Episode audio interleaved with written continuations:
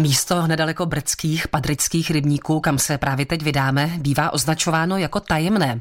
Atmosféra dob minulých tady na návštěvníka doslova dýchá. Více už zjišťovala u kurátora sbírek Podbrdského muzea Rudolfa Šimka naše redaktorka Kateřina Dobrovolná. My se tady tak trochu prodíráme lesem. Kde přesně teď jsme?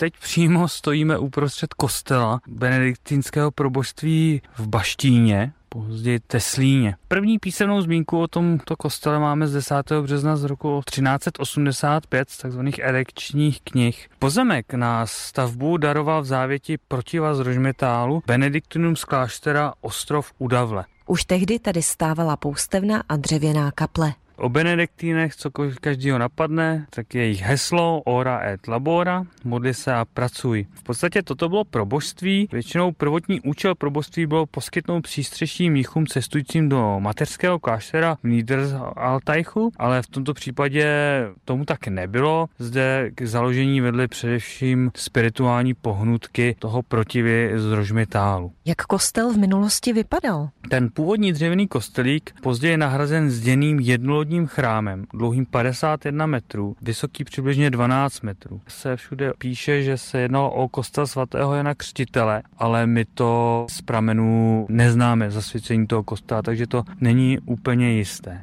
O co jisté je, že po klášteru nám zde zbyly dva malé rybníčky, někde tady v okolí by se mělo nalezat i kamenolom. Ono u té hlavní cesty je vidět taková mohylka z kamenů s cedulkou, na níž se píše poutníče postuj a pomni dnů minulých. Ale za základy kostela se musíme vypravit pár metrů dál. Když se sem turisté dnes vydají, jak bychom jim napověděli, jak poznají to místo, kde přesně stavba stávala? Lajkovi to připadne jako podlouhlá rokle, protože z těch vysokých zdí, které se zřítily, zůstal v podstatě velice krásně čitelný val z těch kamenů. Takže by to mohl poznat i like. Velice snadno. V podstatě, se jenom trošku zamyslíte a přihmouříte oči, tak identifikujete loď kostela a prezbytář. Lokalita je dnes pod dohledem archeologů. Jednou za čas se tady provede archeologický průzkum, žádné velké kopání, ale co málo kdo ví, tak u nás v Podbrdském muzeu ve sbírkách máme asi tři oštěpy,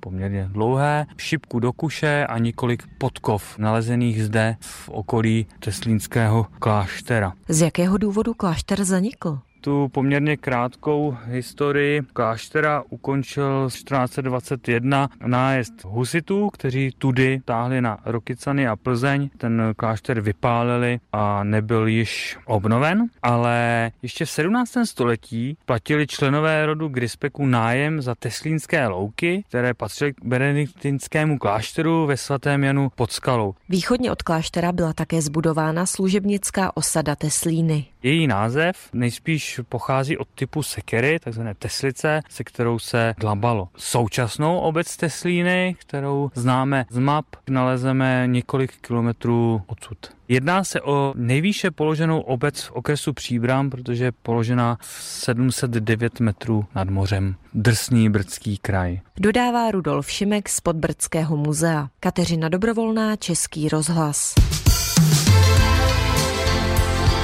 Český rozhlas Plzeň. Rádio vašeho kraje.